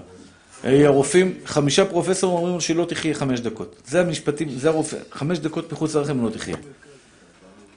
חמש דקות לא נתנו לה לחיות. ואמרו, היא תצא לך מוטציה, ככה הם אמרו, מוטציה. מוטציה כאילו, השם מרחם בצורה, איזה ילדה מקסימה, איזה ילדה עדינה, איזה ילדה חמודה. מקסימה, לומדת, צוחקת על המורות, צוחקת עלינו, השתבח, צוחקת על אחותה התאומה, משהו, משהו, מותק של ילדה. השתבח שם עולה. כן, אתה יודעים, סתם אומרים לך ככה, הם, הם, אני אגיד לך, החשבון שלהם פשוט. ילד שבא, נגיד, אימום בלב, היא עברה שלושה ניתוחי לב, הילדה הזאת, שתהיה בריאה. היא עברה שלושה ניתוחי לב. זה עולה למדינת ישראל המון המון כסף. כל ניתוח כזה עולה מאות אלפי שקלים. עכשיו, יש, יש מין כזה הסכמה שבשתיקה, שכשיש עובר כזה עם איזשהו מום בלב, שיעלה למערכת הבריאות כסף, יתפוס מיטה, רופאים, ומערכת הבריאות כביכול, המדינה תפסיד מזה כסף, להוריד אותו כשהוא בבטן.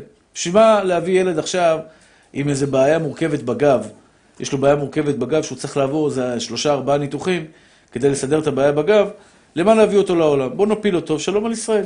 וזה מה שנקרא דילול אוכלוסייה. לא, את כל החלשים להוריד. כל החלשים שכביכול, שמכבידים על המערכת, מבחינת זה, מבחינה בריאותית, פשוט להעלים, להעלים אותם. אז כל עוד הם הבטן, הם לא צועקים, ואין להם מי שיצעק בשבילהם. לצערנו הרב, מורידים אותם. וזה אני, בעוונות הרבים, אני אומר, הרבה, ברוך השם, הרבה הצלחתי להציל, והרבה לא הצלחתי להציל. חרם על כל ילד שבא לעולם. הגמרא אומרת במסכת נידה, אין בן אישי בא, עד שלא יאכלו הנשמות מן הגוף. מה זה אומר? זה אומר שכל יהודי שבא לעולם הוא מקרב את המשיח. אין בן אישי בא, עד שלא יאכלו הנשמות מהגוף. יש מספר נשמות של יהודים שצריכים להגיע לעולם. מספר מסוים של נשמות. בורא עולם אמר, נגיד, כמה מיליונים. ברגע שיביאו את מספר הילדים האלה לעולם, משיח בא לגאול אותנו. כל ילד שאתה מביא לעולם, אתה מקרב את הגאולה. כל ילד, יש נשים צדקניות מביאות שש עשרה, שבע עשרה ילדים. אתה אומר, איזה אישה הזאת, איפה יש לה כוח? היא אומרת, כל פעם, המלך המשיח יבוא, יגיד לה, גברת, בזכותך הגעתי. הבאת שש עשרה ילדים, הבאת חמש עשרה ילדים, הבאת שבע עשרה ילדים, הבאת עוד. אני מאחל לכם שיהיה לכם בעזרת השם שתים עשרה ושלוש עשרה ילדים. שולחן שבת שלכם יהיה גן עדן של החיים. עם שנים עשר ילדים ונכדים בן פורת יוסף. שלושים ארבעים חבר'ה, וזה כשאתה מחלק את המשפחה לשליש, שליש, שליש, כל שבת שליש אחר, כי אתה לא יכול להכניס את כולם.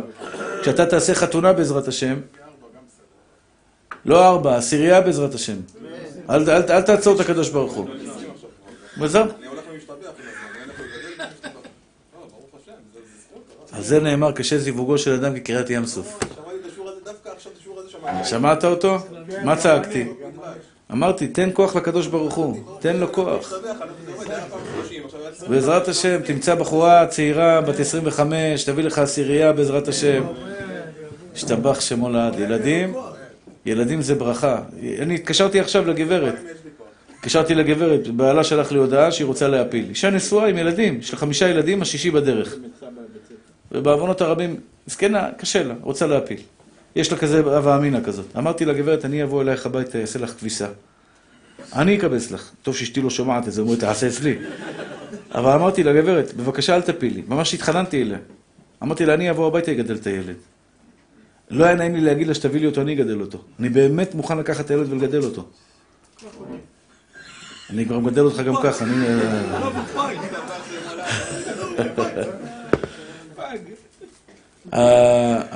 לכן... הפעלה זה דבר נורא והיום, נורא והיום, וחבל, חבל, כואב הלב על זה ש, שבת ישראל יהודיה כשרה. יש מקרים של למשל האישה בדיכאון עמוק, שצריך להתייעץ עם רב. ודאי, ההלכה מקבלת מקרים יוצאים מן הכלל.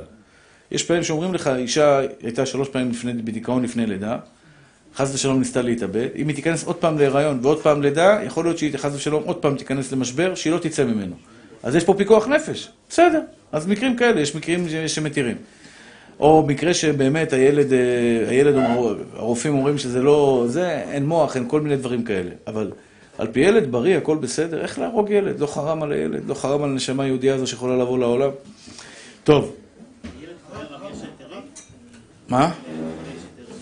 יש רבנים שמתירים במקרים מסוימים.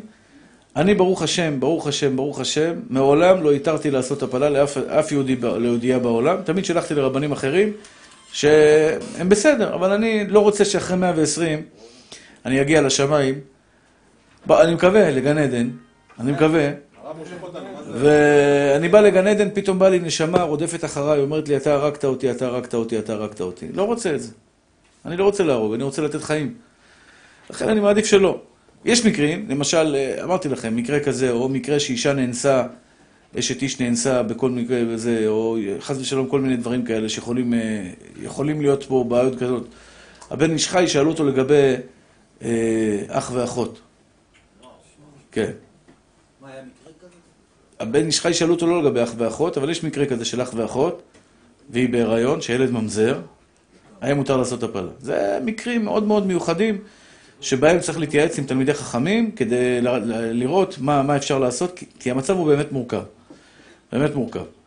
אבל בחורה רווקה, התקשרו אליי עשרות פעמים, בחורה רווקה שהיא, שהיא התעברה, שהיא מעוברת, ותגדלי אותו בתור, בתור זה, אין מה לעשות. אז שולחים אותם לאמריקה, בדרך כלל, מה שעושים, שולחים אותם לאמריקה, ושם הם מחכים שזה, כי הבושה, אתה מבין, אישה, ילדה חרדית בת שבע עשרה שמונה עשרה, פתאום יולדת, אז יש כאלה שאומרים שהאימא ילדה, זה האימא, כן, והיא באמת הסבתא, או שולחים אותה לאמריקה לכל מיני מקומות, אבל עוזרים להם, עוזרים להם כדי שלא יעשו הפלה.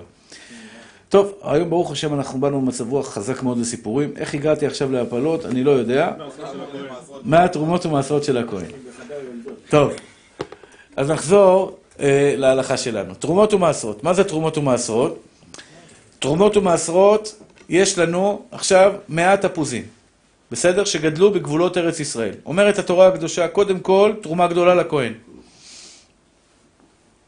הכהן צריך לאכול את התרומה הגדולה בקדושה ובטהרה. אין לנו כהנים טהורים. מה נעשה עם התרומה הגדולה? אז זורקים אותה. עוטפים אותה בניילון, זורקים אותה לפח האשפה. אבל כמה, כמה אני צריך לתת תרומה גדולה? כל שיעור. אה? שיעור, כל שיעור. כי אין כהן שיכול לאכול את זה, ממי. ואם הספארי, לא? לא, לאנשים אחרים. לא, אסור, רק כהן יכול לאכול את זה. רק כהן יכול לאכול את זה. מה? גם היום? כן, בטח, היום מדובר, היום. בטח, ודאי. אבל זה כלשהו, זה כלשהו. לוקחים מסעית שלמה. לא, לא, לא, עוד מעט נגיע לעשרה אחוז. מה עושים עם העשרה אחוז? עם האחד חלקי מאה. שיעור כלשהו. מסעית שלמה, רבע תפוז. כן, מסעית שלמה, רבע תפוז, מספיק. זה תרומה גדולה. הגמרא אומרת תרומה גדולה בכלשהו. זה תרומה ראשונה. אחרי זה יש לנו מעשר ראשון, מעשר שני ומעשר עני. רגע, מעשר ראשון, מעשר שני, מעשר עני. אני חוזר, יש לנו ארבע סוגי תרומות ומעשרות. אחד תרומה גדולה, אחד מעשר ראשון, מעשר עני, מעשר שני, והשלישי מעשר עני. עד כאן ברור לכולם? בסדר? זוכרים? תרומה גדולה, מעשר ראשון, מעשר שני, מעשר עני. כמה? כמה כל אחד? רגע, אני אסביר, אני רק אומר לך עכשיו מה שיש. תרומה גדולה כלשהו. זה לכהן. זה הולך לכהן, ואין לנו כהן, לכן כלשהו רבע בננה, מתוך מטע שלם של בננות, רבע בננה, שקית ניילון לפח האשפה, זה תרומה גדולה. עד כאן זה ברור? תרומה גדולה כלשהו. מה? לכתחילה, כן. לכתחילה, יפה מאוד. מה? כדאי להרטיב את זה, להרטיב את זה, ולטמות את זה בידיים, כדי שזה יהיה טמא, ואז אפשר יהיה לזרוק את זה. זה יהיה תרומת מאה כביכול. ואפשר יהיה לזרוק את זה. מה? צריך כיסוי. גם תרומת מאה, אסור לבזות אותה בידיים. אסור לפסול אותה בידיים. אסור לקחת אותה ולטמות אותה, לבזות אותה בידיים. מעשר ראשון הולך ללוי. מעשר ראשון עשרה אחוז ללוי. כל השנים. כל השנים. לוי, מגיע לו עשרה אחוז. בסדר עד כאן? אבל אנחנו לא נותנים את זה ללוי, כי אנחנו אומרים ללוי, תוכיח לי שאתה לוי. אתה רוצה לקחת ממני יש לך עכשיו מטה אבוקדו, יש לך שלוש טון אבוקדו. זה יוצא הרבה. שלוש טון, כמה זה עשרה אחוז? שלוש מאות קילו. שלוש מאות קילו. קילו אבוקדו עולה שלושים שקל. שלוש מאות קילו. כמה עולה קילו אבוקדו? אה, באמת? שבע שקל, זהו? היה שבעים שקל, שמונים שקל, אבל לפני איזה שנה. אה, עכשיו ירד המחירים ככה. טוב? נגיד עשר שקל קילו עולה. נגיד עשר שקל קילו עולה. כפול שלוש מאות, כמה זה? שלושת אלפים שקל. בא לך לוי, לי, לי, לי, לי, לי, לי, לי, לי, תביא לי את השלושת אלפים שקל, לי, לי, לי. אתה אומר לו, יא יוני, נשבע, אתה לוי אתה? אין בעיה, לך תביא לי תעודה שאתה לוי. המוציא מחברו, עליו הראיה, לך תביא לי תעודה שאתה לוי. הוא הביא לי תעודת זהות, כתוב יוסף לוי. לא יעזור ממי. אתה צריך להביא לי מסורת מאבותיך, ואבות אבותיך, והסבא של הסבא של הסבא של הסבא של הסבא, עד שבט לוי, שאתה לוי. אין כזה דבר היום. אין כזה דבר. אז במילא, אנחנו לא חייבים לתת ללוי את המעשר ראשון. לא, לא צריך, כי זה לא המוציא מחברו. זה לא ממון. סתם לוי בחזקת לוי, סתם כהן בחזקת כהן. אני יכול לעשות פדיון הבן, ואולי הוא לא כהן. אתה חייב אבל לתת. למה שאני אתן לכהן? אולי זה לא כהן באמת. נכון, אתה צודק. אז למי תיתן? לא, אבל אתה חייב לתת, אתה חייב לבדות אותו, אם לא, הוא לא פדוי, הוא חייב לבדות. אז אכלת אותה. לא, אבל זה סתם כהן בחזקת כהן. סתם כהן, לא, אני, סבא שלי, סבא שלי היה לו, היה לו, כן. נאבד לנו, לצערנו הרב, מישהו מהמשפחה לקח את זה לאיזה פרופסור לחקור את זה. היה לו מסורת עד ירמיה הכהן. ככה, ככה מספרים במשפחה. איפה? עד ירמיה הכהן. מהענתות. ירמיה, ירמיה הנביא? כן, יותר מאלפיים שנה.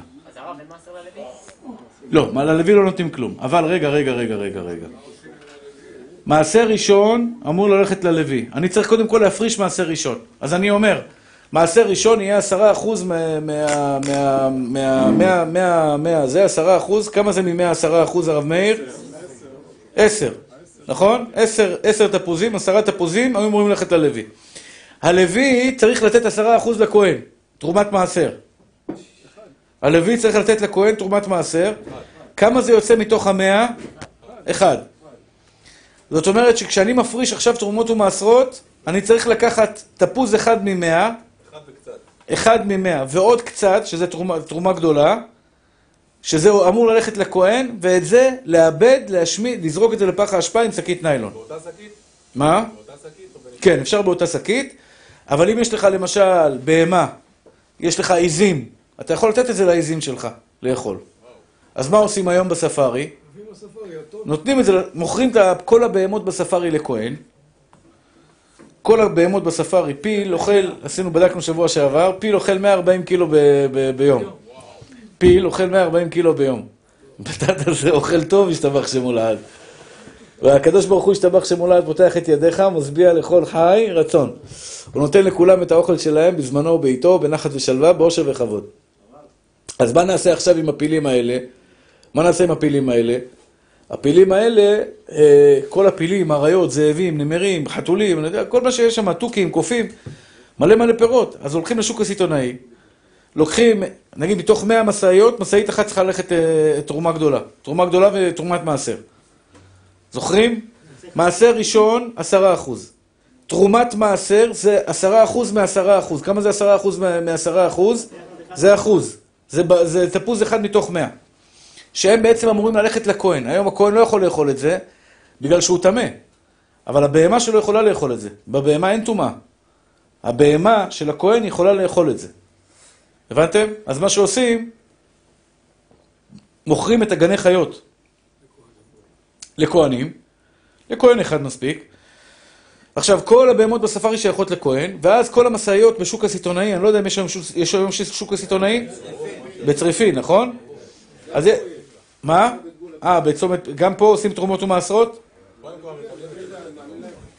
איפה עושים את התרומות ומעשרות, אתם יודעים? פה עושים? יש משגיח שעושה תרומות ומעשרות? מסעיות שלמות, נכון? באים מתוך מאה מסעיות, מתוך מאה מסעיות שמגיעות עכשיו, נגיד, של אבוקדו, מסעית אחת הולכת לספארי. לכהנים. לכהנים. עכשיו במקום נאבד את זה, חבל לאבד את זה, נותנים את זה לבהמות. הבנת? או שיש נגיד משק של בעלי חיים, שהוא יכול לאכול תפוזים, גזר למשל. יש לך גזר, שרמיה מסעיות גזר. מסעית אחת של גזר הולכת ל... ל... ל... ל... ל... לסוסים של, אני יודע, מישהו שיש לו סוסים. בלי כסף הוא לא הולך לספארי, הוא לא לוקח מהם כסף? מי? לא, לא, גם ככה זה, זה אפשר לאכול את זה. גם, שכה, גם, ש... גם ככה אתה לא יכול לאכול את זה. אז לפחות שזה ילך ל... ל... לבהמות של הספארי. כן. כן, לא. לוי צריך לתת תרומת מעשר. תראו, יש כאלה שמחמירים, אם אתה מחמיר, תיתן ללוי עשרה אחוז. החזוני שמחמיר לתת ללוי עשרה אחוז. שנייה אחת, שנייה אחת. מאה תפוזים. רבע תפוז תרומה גדולה. מעשר ראשון עשרה אחוז ללוי. אמרתי, אבל הלוי צריך להביא ראיה שהוא לוי. זה לשיטת הרב עובדיה. אבל יש מחמירים, יש מחמירים שנותנים ללוי מעשר ראשון, עשרה אחוז ככה. אז הוא מפריש את זה ולוקח את זה בשבילו. אם הוא לוי, הוא מפריש את זה ולוקח בשבילו. אם אין לוי, זה השאלה. מה זה אין לוי? בטח שיש, מה? אני נמצא לך לוי, מה הבעיה? אתה לוי? הנה, הוא לוי, לך אליו, תן לו איזה, מה הבעיה? ההוא שם מאחורה. לא, רוצה לנפסים. איך? לא, לא חי... עוד פעם. יש מחמירים לתת ללוי, אף על פי שאין לו אלא ניוחסים. אני אמרתי לך מה ההלכה. ההלכה היא שאתה לא חייב לתת לו, אבל בעיקר הדין הגמור אתה יכול לתת ללוי, אפילו שאין לו אילן יוחסים. רבי יצחק יוסף כותב לתת ללוי. יש מחמירים לכתחילה לתת ללוי, כן. יש מחמירים לכתחילה לתת ללוי. כן.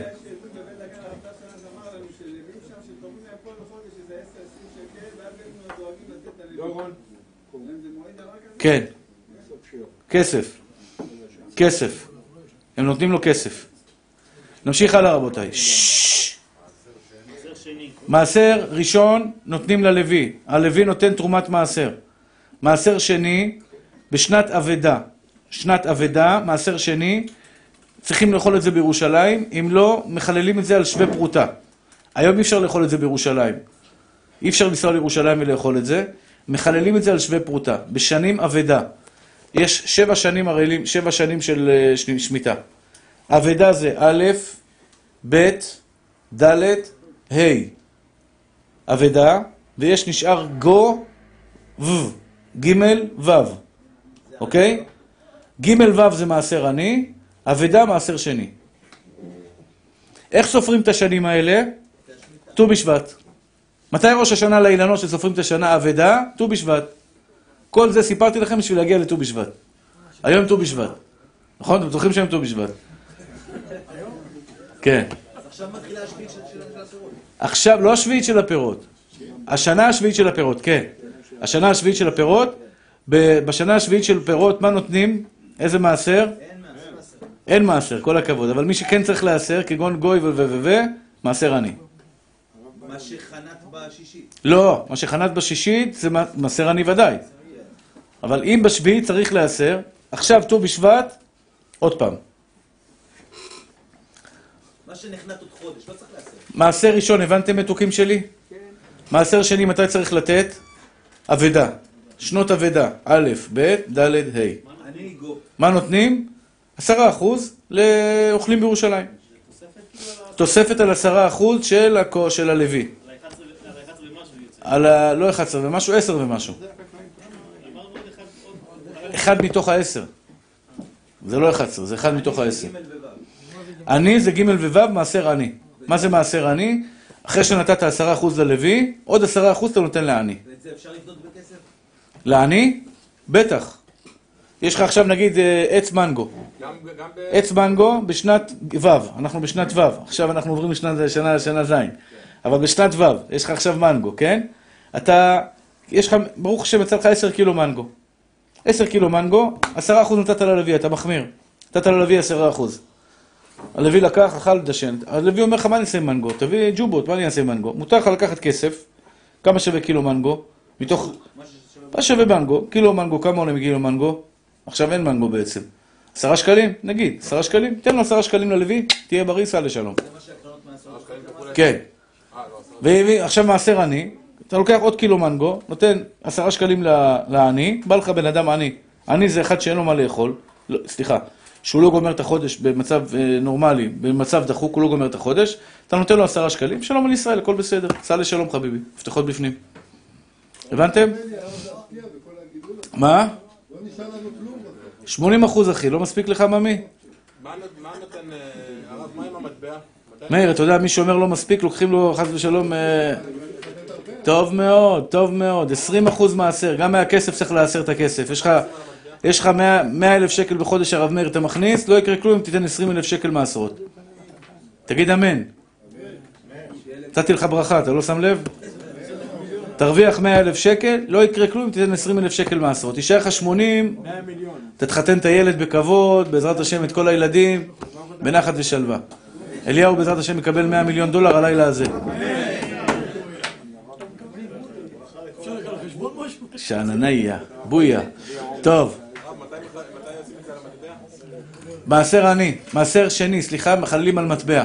שנות עבדה, א' ב' ד' ה', במעשר, מעשר שני, מעשר שני, מחללים את זה על שווה פרוטה, שאני אסביר את זה כבר עכשיו, כבר אין לי זמן להסביר את זה. כן, פרוטה שיהיה לך עכשיו שקל אחד בבית, ואתה מחלל על שקל הזה את המעשר שני שלך. מעשר עני צריך לתת לעני, כן, פיזית לעני, כן. מה? תלוי, תבל ודאי כן. תבל ודאי כן. אחרי החילול מותר באכילה, כן. בסדר רבותיי? אז זה ט"ו בשבט הגיע. היום לא אומרים תחנון, לא בלילה בקריאת שמע על המיטה לא אומרים תחנון, וגם בבוקר בתפילת שחרית לא אומרים תחנון, כי זה ראש השנה לאילנות, יום שמחה וששון, ויש נוהגים, לא הספקתי ללמוד את זה איתכם, יש נוהגים לערוך שולחן עם כל פירות האילן, ובמיוחד עם פירות שנשתבחה בהם ארץ ישראל. זה לא חובה? זה לא חובה, אבל לפי הקבלה יש עניין גדול מאוד. לערוך שולחן, לבוא הביתה עכשיו, להגיד לגברת, להרים לטלפון, אשתי היקרה, תערכי שולחן כיד המלך, עם חיטה, שעורה. חיטה אפשר לקחת בורקס, זה חיטה, שעורה, בירה, אבל שימו לב שאם מברכים בורא פרי הגפן, חיטה. חיטה, שעורה, גפן. גפן זה בורא פרי הגפן, וענבים, תאנה, רימון, זיתים ותמרים. כן? כל הדברים האלה, לערוך שולחן. להביא קצת פירות שהשתבחה בהם טורקיה כמובן. כל היבשים, זה היום כל הפירות מביאים אותם מטורקיה, הבנתי. כל המתוקים האלה הרב, אבל זה הכל שהכל נהיה בדברו. כל אלה שהם סוכרים, זה הכל נהיה בדברו. היום שמעתי הלכות של הדבר הזה. מי אמר? איזה רב אמר את זה? הרב ירון אשכנזי. הוא ממש נעם לכולם, שלחתי לכולם מה שהוא דיבר. גם בהידברות זה. באמת? שהכל? אני לא חושב שזה מחילה מכבודו. מה? מחילה מכבודו. הכל מסוכר, סוגרים את זה. כן, אני הבנתי מאמי שלי, אני הבנתי. אני הבנתי, עדיין, עדיין הפרווה.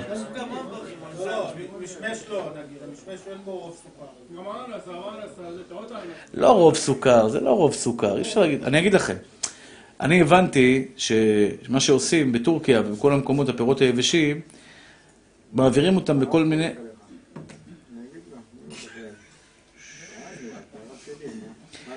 הם... הוא רבי בצור. הוא אבד לי את הריכוז הבחור הזה, ואני אעשה איתו. אה, בטורקיה. אני שמעתי את הסברה הזאת, יש רבנים שאומרים את זה, לדעתי זה לא ככה. לדעתי ההלכה לא ככה, עוד פעם, כבודו במקומו מונח, מעריך אותו, תלמיד חכם גדול, אבל לדעתי הקטנה, מה הטענה שלהם? הטענה שלהם היא כזאת, לוקחים למשל את האננס, לוקחים את הקוקוס, קוקוס, יש קוקוס מסוכר, אננס מסוכר, משמש מסוכר, אפרסק תפוח מסוכר, בננה, צ'יפס בננה כזה, כן? כל מיני דברים כאלה. לוקחים אותם, מעבירים אותם כדי לשמר אותם, שיהיה להם, שיהיה להם טעם טעים, טעם משובח. הם טוענים, איך יכול להיות שכל האננס אותו טעם? כל האננס שאתה אוכל בחבילה אותו טעם. הרי אננס שאתה חותך אותו, זה אננס מתוק, זה חמוץ, זה חצי מתוק, חצי חמוץ. איך יצא כל האננס אותו טעם? אותו דבר הקוקוס. קוקוס, אתה חותך קוקוס אמיתי, חלק מתוק, חלק לא מתוק. איך יכול להיות שכל הקוקוס אותו טעם בדיוק? הם טוענים שמה שהם עושים, הם לוקחים את זה, על ידי חומרים חזקים מאוד, מוציאים לו את כל הטעם והריח, כל הטעם והריח מוציאים ממנו, ופשוט הם, הם מחליטים כמה סוכר יהיה שם. ושורים אותו, מכניסים לו סוכר לפי שיטה שלהם, לפי כמה שהם רוצים, עם חומרי צבע טעם. זאת אומרת, שהטעם שאתה טועם באננס, זה לא טעם אננס אמיתי, כי הוא כבר לפני שלוש שנים הוא מוכן, אלא חומר טעם וריח של אננס שהם שמו. אותו דבר בקוקוס. אז לכן הם רוצים להגיד שברכתו שהכל נהיה בדברו. אבל עדיין, אחר המחילה מקוות תורתם, עדיין, הגוף של הפרי נמצא פה. הוציאו לו את הטעם, הוציאו לו את הריח. אני עכשיו אוכל בננה בלי טעם, בלי ריח. מה אני מברך עליה? בורא פרי אדמה, מה אכפת אם יש את הטעם וריח? אתה מבין? אני מוציא לו, נכון שאני מוציא לו את כל הטעם. נכון שהוציאו לו את כל הטעם והוסיפו לו כל מיני חומרי צבע וחומרי טעם. הגוף של הפרי נמצא פה או לא נמצא פה? הגוף של הפרי נמצא פה.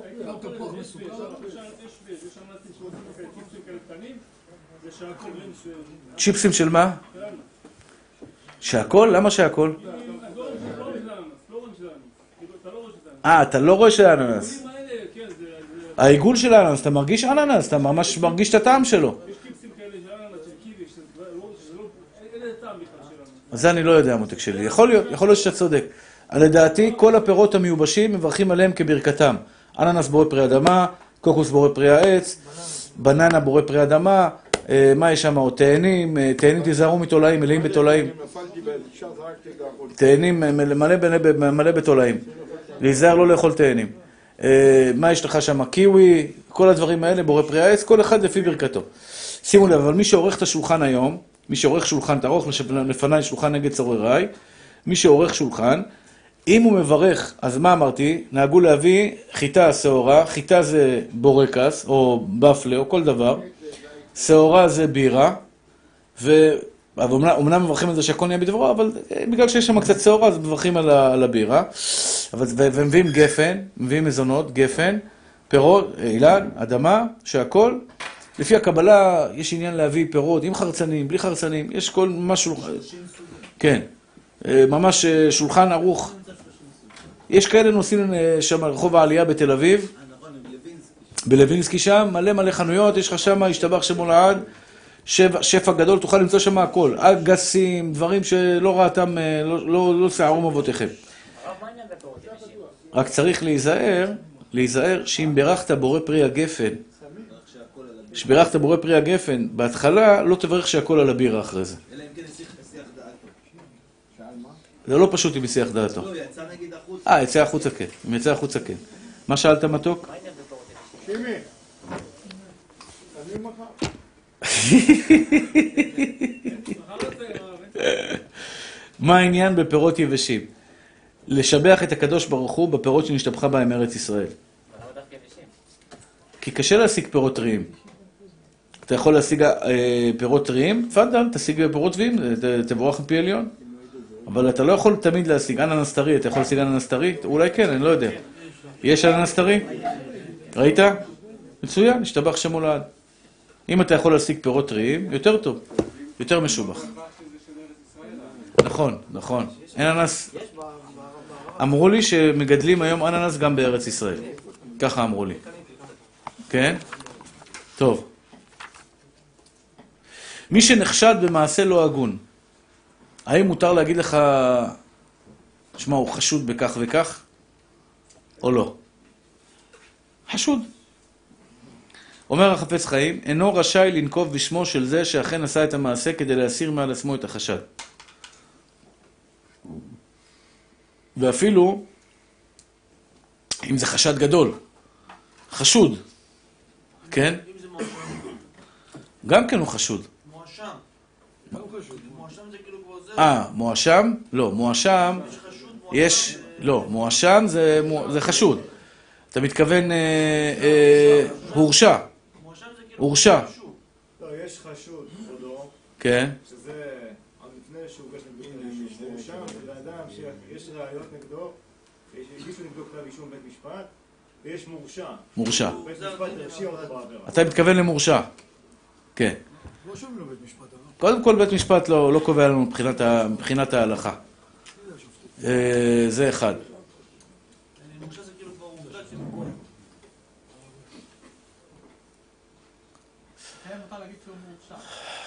מה? כן, זה פורסם כבר, אבל חשוד, חשוד, אסור להגיד. אסור להגיד. למה? כי לפעמים זה חשד בעלמא. אני, היה רב אחד, רב אחד שאמרו שהוא חשוד עם נשים, כל, כל מיני דברים כאלה. התאמתו איתו, סיפור שקרה לפני שנה אולי, לא הרבה זמן, אולי שנתיים, אני לא כל כך זוכר. ומישהו בא אליי, אמר לי הרב, שאלתי אותו מה, כאב לי הלב על, הר... על הרב הזה, שהוא מסכן מסתבך. והיה שמות, ממש כמה אנשים, אני לא יודע בדיוק מה היה שם, אין לי מושג. אבל אני יודע שהיה רעש בתקשורת, אמרו שהיה עימות בינו לבינם, וכל השוטרים ירדו מכל האשמות. קודם שפכו לו את הדם. שפכו לו את הדם כמובן לפני כן. בתקשורת שפכו לו את הדם, אבל בסוף, בעימות שעשו בינו לבינה, התברר שהכל אור ופרח, שקר, שקר גמור. לכן, אדם הוא בגדר חף מפשע, עד שלא יוכרע אחרת. צריך לקחת את זה בחשבון. תמיד אני מזהיר לא להאמין לכל סיפור שמספרים לכם. אל תאמינו. למה? יש הרבה סיפורים, משתבח שם הולד, שמספרים לי, על עצמי, ואני יודע שזה לא נכון. כן? הרבה סיפורים שמספרים לי. שמעתי שהרב יגאל יש לו זה, ויש לו בית במיימי, יש לו בית פה, ויש לו שם, וזה, וכל מיני סיפורים, משתבח שם הולד. כאלה הדברים שמספרים אנשים. שקניתי מזרון ב-ארבעים אלף דולר, זה מזרון שהוא טס בלילה, הוא לוקח אותי לזה ומחזיר אותי, משהו, חלומות, סיפורים. באמת, סיפורים עכשיו, בישיבות מספרים את זה, בתוך הישיבה, בנייס של הישיבה, משהו אף לבפלא. אז אחרי אני אומר, אל תאמינו לכל דבר שמספרים לכם, עד רבה ועד רבה ועד רבה. אמרתי לכם, לשמוע לשון הרע, זה דבר גרוע.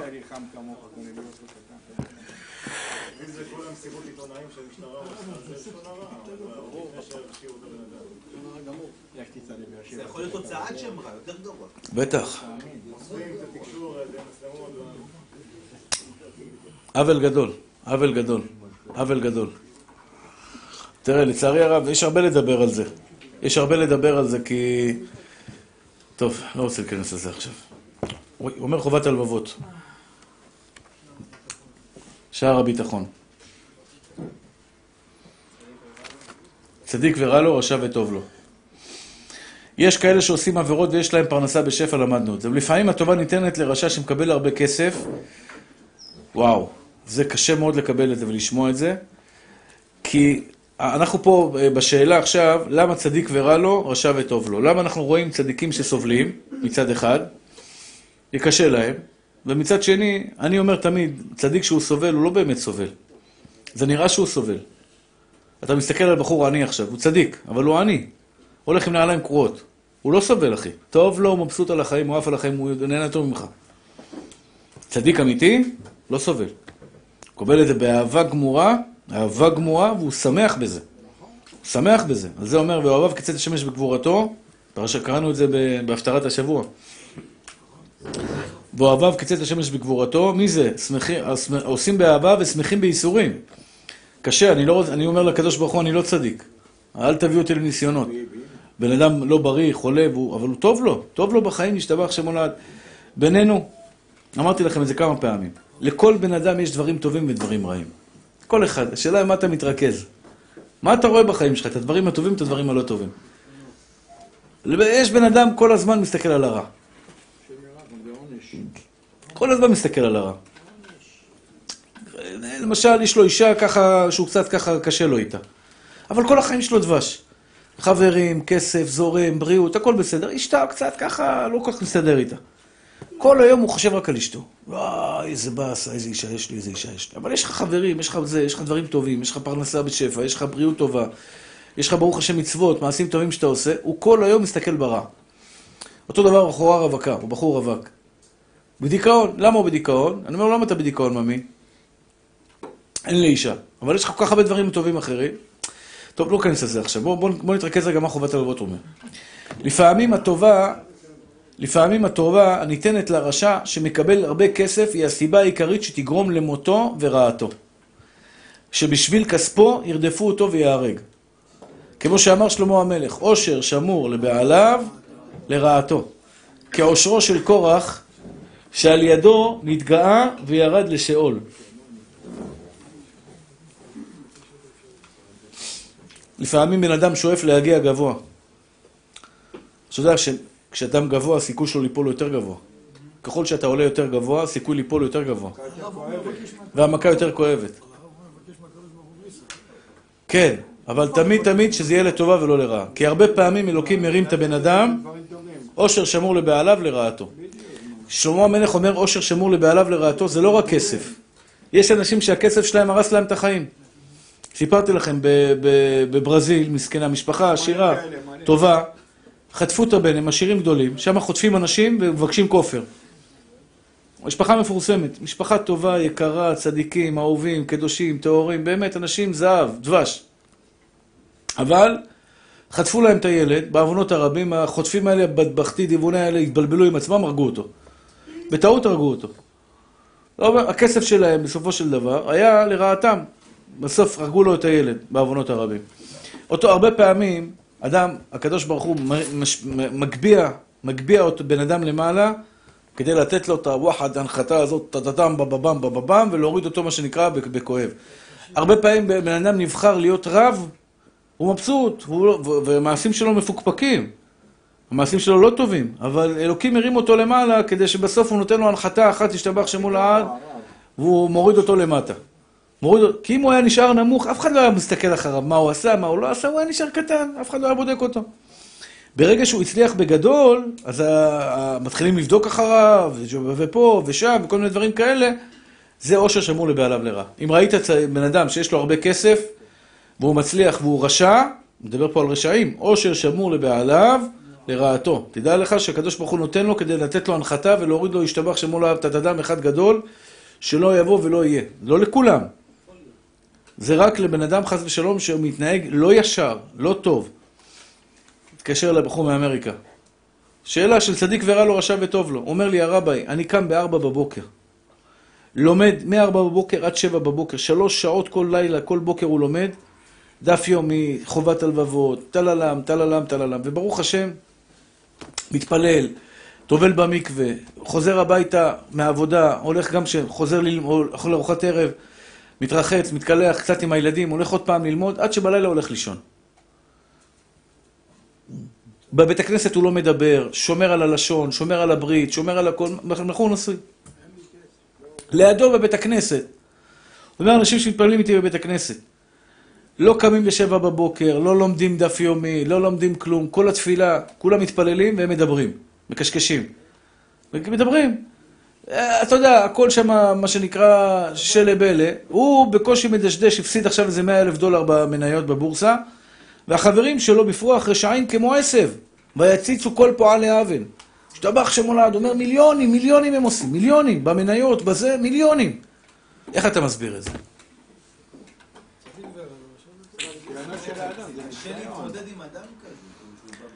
קודם כל, התשובה היא, סטנה שוויה, יא עיוני, סטנה שוויה, חכה, בובלה שלי. צריך לתקן שלום בית שם, נכון, היה בעיה של שלום בית. צריך לתקן את שלום בית.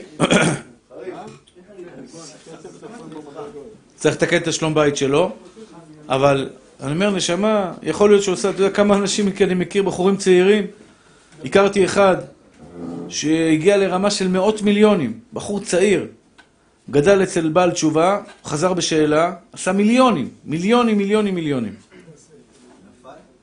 מה זה נפל? נפל מהכסף עוד זה, בסדר, הרוויח הפסיד, בבית סוהר, אשתו התגרשה ממנו. אשתו שולחת לו תמונות איך שהיא מאכילה את הבן שלו בשר וחלב ביחד. אשתו. סיפורים, השתבח שמו לעד, יש עליו כל התביעות של מאות מיליונים שתובעים אותו עכשיו. הקדוש ברוך הוא ירים אותו, זה כסף, אין בו ברכה אחי. אין בו ברכה, אל תתפעל מזה שאתה רואה איזה בן אדם שעשה אקזיט, הרוויח הרבה, הוא לא צדיק אם הוא חס ושלום לא בסדר, בסופו של דבר, השתבח שמו לעד, הוא ישלם על זה בריבי דריבי. ועוד ייתכן, עוד אומר חובת הלבבות, שיש רשעים שהשם יתברך נותן להם פרנסה בשפע, כדי שהשם יתברך, כיוון שהבורא יתברך יודע שבסופם הם יחזרו בתשובה ויתקנו את מעשיהם. או, לפעמים אתה רואה אותו עכשיו לא בסדר, אבל יום אחד הוא יחזור בתשובה, והקדוש ברוך הוא כמו מנשה, הבן של חזקיהו מלך יהודה. חזקיה היה מלך צדיק, מנשה היה מלך רשע. ומנשה היה מלך רשע, אורגנל, יעני ברמה חברים ושסגדים. הוא היה עובר בבתי הכנסת, וכל מקום שהיה כתוב שם השם בספר תורה, היה קודר אותו, מוציא אותו.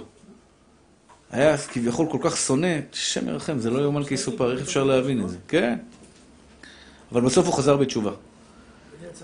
ונהיה צדיק. כל הכסף שהיה לו כל ימי חייו, הקדוש ברוך הוא לא לקח לו. למה? כי הוא יודע שיום אחד הוא יחזור בתשובה. ולפעמים הקדוש ברוך הוא מטיב לרשע בזכות אביו, שעשה מעשה חסד. והשכר שלו, כלומר אבא שלו היה צדיק, הקדוש ברוך הוא אומר, אבא שלך היה צדיק, אני אתן לו כסף כל ימי חייו. כן. אני מכיר אנשים, נכדים של בבא סאלי, נינים של בבא סאלי, לא דתיים. בעוונות הרבים, זה נשמע לך הזוי, נכון? בעוונות הרבים, אבל יש, יש כמה כאלה. כן, שנידים של בבא סאלי, שהילדים, שחילולים גמורים, אבל הם מצליחים בגדול, ואני יודע, אני, אני ככה, ככה, כשראיתי את זה, שמעתי על זה, תליתי את זה, זכות בבא סאלי עומדת להם. זה לא רק בבא סאלי, זה אבא שלו רבי מסעוד, סבא שלו רבי יעקב, זה צדיקים, זה שושלת של צדיקים, זה, אתה מבין, אנשים צדיקים. איך, איך? למה עליו מרחמים, ג'ון נותנים לו זכות עבוד,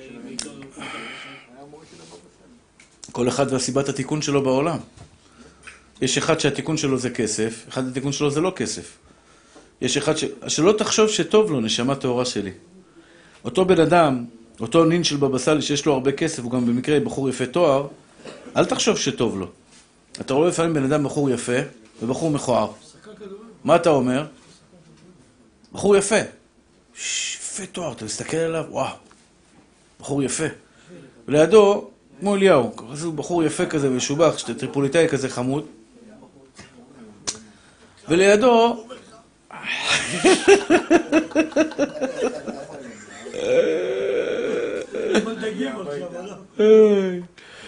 ויש אחד לידו, מכוער כזה, אתה יודע, מצ'וקמק. למי אתה אומר מסכן, למי אתה אומר כיף לו? ליפה, אתה אומר איזה כיף לו, למכוער אתה אומר איזה מסכן. והקדוש ברוך הוא צוחק עליך, הוא אומר, זה כיף לו, זה מסכן. המכוער גם רוצה לעשות עבירה, אין לו מי לעשות. רק כבשים ועיזים הוא יכול למצוא, שאף אחד בעולם לא ירצה אותו. הוא מכוער, הוא לא יפה. הוא לא יכול לעשות עבירות. הוא, הבחור היפה, רק הולך ברחוב, אתה מבין, הוא נמצא בסכנה מיידית. סכנה מיידית. כל בחורה תסכים ללכת איתו. הבנת הצדיק? אותו דבר, אדם שיש לו כסף, אה, נוסע לפה, נוסע לשם, ישב פה, שהוא פתח שולחן עם זה, שכן של מסי בפורש במיימי, שכן של זה, כן, אני מכיר אנשים כאלה, מסי יש לו בפורש, בניין פורש במיימי, יש לו דירה בפורש, יש לו פה, יש לו שם, יש לו הרבה כסף, אבל מצד שני הכסף הזה יכול לעשות לו עבירות בריבית דריבית. זה לא טוב נשמה תורה שלי, זה לא טוב, עושר שמור לבעליו לרעתו. הכסף שלו גורם לו בסופו של דבר לעשות חס ושלום יותר ויותר דברים לא טובים. הטוב ביותר זה שיש לך כסף ואתה עושה איתו מצוות ומעשים טובים. זה הטוב ביותר, שאתה יודע להשתמש בכסף שלך. ולפעמים הקדוש ברוך הוא מטיב עם הרשע בזכות אביו שהיה לו, שהבנים הגיע להם בזכות האבא או הסבא שלהם, כמו שנאמר ליהוא בן נמשי. היה מלך רשע על ישראל, קראו לו אחאב. אחאב הזה היה מלך רשע, אשתו איזבל, כשמה קני, אליהו הנביא בדיוק. הוא היה עוכר ישראל. הוא אמר לאליהו הנביא, עוכר ישראל. הוא המלך אחאב, אמר לאליהו הנביא, אתה עוכר ישראל. בקיצור, היה לו שבעים בנים. שבעים בנים, כן. כשהוא מת, הנביא בא ליהוא בן נמשי, אמר לו, תשמע, הקדוש ברוך הוא רוצה למשוך אותך למלך, בתנאי שתהרוג את כל הבנים של אחאב. כי הקדוש ברוך הוא הבטיח לאחאב, בגלל שהוא היה רשע, לא יישאר ממנו פליט, זכר פליט בארץ. לך תהרוג עכשיו שבעים בנים של אחאב, שבעים בנים של מלך. הבנת? יהוא בן נמשי קיבל את המלוכה, והכרית את כל זרע אחאב. אמר לו הקדוש ברוך הוא, בגלל, הנביא אמר לו, בגלל שהרגת את כל הבנים של אחאב, בני רבעים ישבו לך על כיסא ישראל. ארבע דורות ישבו לך על כיסא ישראל. הוא לא היה מושלם, אבל הוא קיבל ארבע דורות, הבן שלו. הבן שלו, הבן שלו אחר כך, ישבו על כיסא ישראל. שכל המלכים יוצאיך על הצו היו רשעים ולא היו צדיקים, אבל בגלל שיהוא בן נמשי הכרית את זכרו של אחאב כמו שהציבה הקדוש ברוך הוא, ועשה את זה כהוגן, שהשמיד את בית אחאב כמצוות השם יתברך, וכן נאמר מתהלך בתומו צדיק אשרי בניו אחריו. אז לפעמים אתה רואה בן אדם שיש לו הרבה כסף, ואתה אומר, מאיפה יש לו הרבה כסף? אומר לך הנביא, מאבא שלו, זכויות של אבא שלו. שהקדוש ברוך הוא ייתן לכם בעזרת השם שפע של ברכה והצלחה בכל מעשה ידיכם, אמן כן יהי רצון. רבי חנן בן הקשה אומר, רצה הקדוש ברוך הוא לזכות ישראל לפיכך הרבה להם תורה ומצוות שנאמר, אדוני חפץ למען צדקו, יגדיל תורה ו...